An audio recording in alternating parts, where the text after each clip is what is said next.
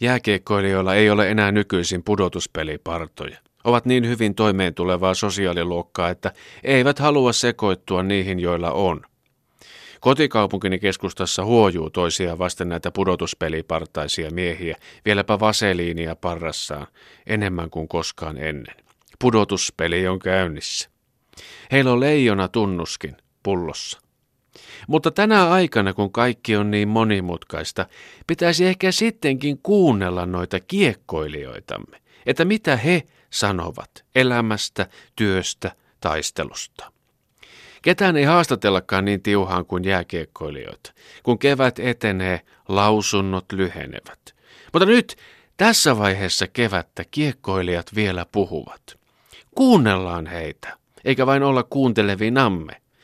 Kun he ovat kuitenkin elämänsä kukassa olevia, vitaalisia ja itseään säästelemättä yhteiseen maaliin tähtäviä suomalaisen tahdon ilmentymiä. He keskittyvät joka päivä vain olennaiseen. Eivät säästele päivän energiapiikkiään illan huutokauppakeisariin. Seuraavat viisi lausuntoa, aforismia, ovat viime viikonlopulta kiekkokaukalon laidalta, pelaajilta ja joku valmentajalta. Nyt tarkkana. Lausunto yksi. Ei voi oikeastaan mitään miettiä, on vaan löydettävä keinot päästä mukaan. Näinhän se on. Työelämän, parisuudeelämän ja oikean elämän ongelmat johtuvat usein siitä, että mietimme liikaa. Aika on ylipsykologisoitunut. Mukaan pääseminen on se juttu. Kun emme koe olevamme yksin, vaan samassa todellisuudessa toisten kanssa, olemme jo matkalla kohti eheämpiä olotiloja. Aforismi 2. Pitää vaan olla edelleen kärsivällinen. No voiko sitä nohevammin itseään muistuttaa?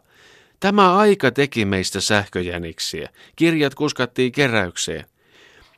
Ilman kärsivällisyyttä emme koskaan tule saamaan isoja palkintoja elämässämme. Ihmisen elämään kuuluu sisäänrakennettuna paremman odottaminen. Hermojen menettäminen, huono käytös, ne eivät puhdista ilmaa, vaan pahentavat elämänlaatuamme. Lausunto kolme kiekkokaukalon laidalta. Paikkoja ei tule, mutta ne on käytettävä hyväksi. Niin, kuka täällä meille tarjoilee koko ajan herkkupaikkoja, joista pistää sisään ja nautiskella? Ei kukaan. Elämänsä voi nähdä harmaana vaelluksena, jossa ei onnea juurikaan ole tarjolla, tai sitten paikat on otettava. Onnen hetkiä voi luoda itse tarttumalla hetkeen. Lausunto neljä viime viikonlopulta. Molemmat pelaavat omalla identiteetillään niin pitkälle kuin vain pystyy. Tämäkin on hyvä muistaa. Itseään ja toistaan ei voi noin vain muuttaa. Meille kasvaa vuosien myötä oma identiteetti ja on ihan hyvä tietää omat vahvuutensa ja heikkoutensa.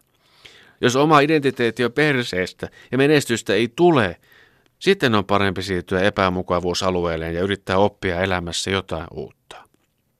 Ja viimeinen aforismi viime viikon lopulta kiekkoilijalta, pienet on marginaalit.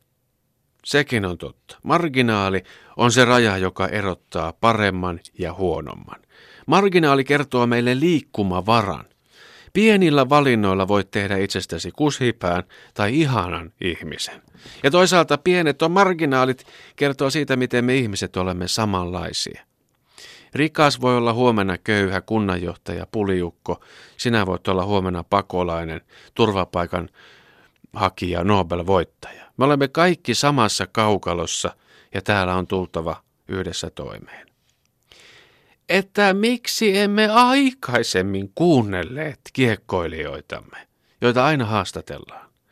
Aina erätauolla oli muka kiire jääkaapille ja pikkusikarille. Elämässä ei oikeasti ole mitään erätaukoja.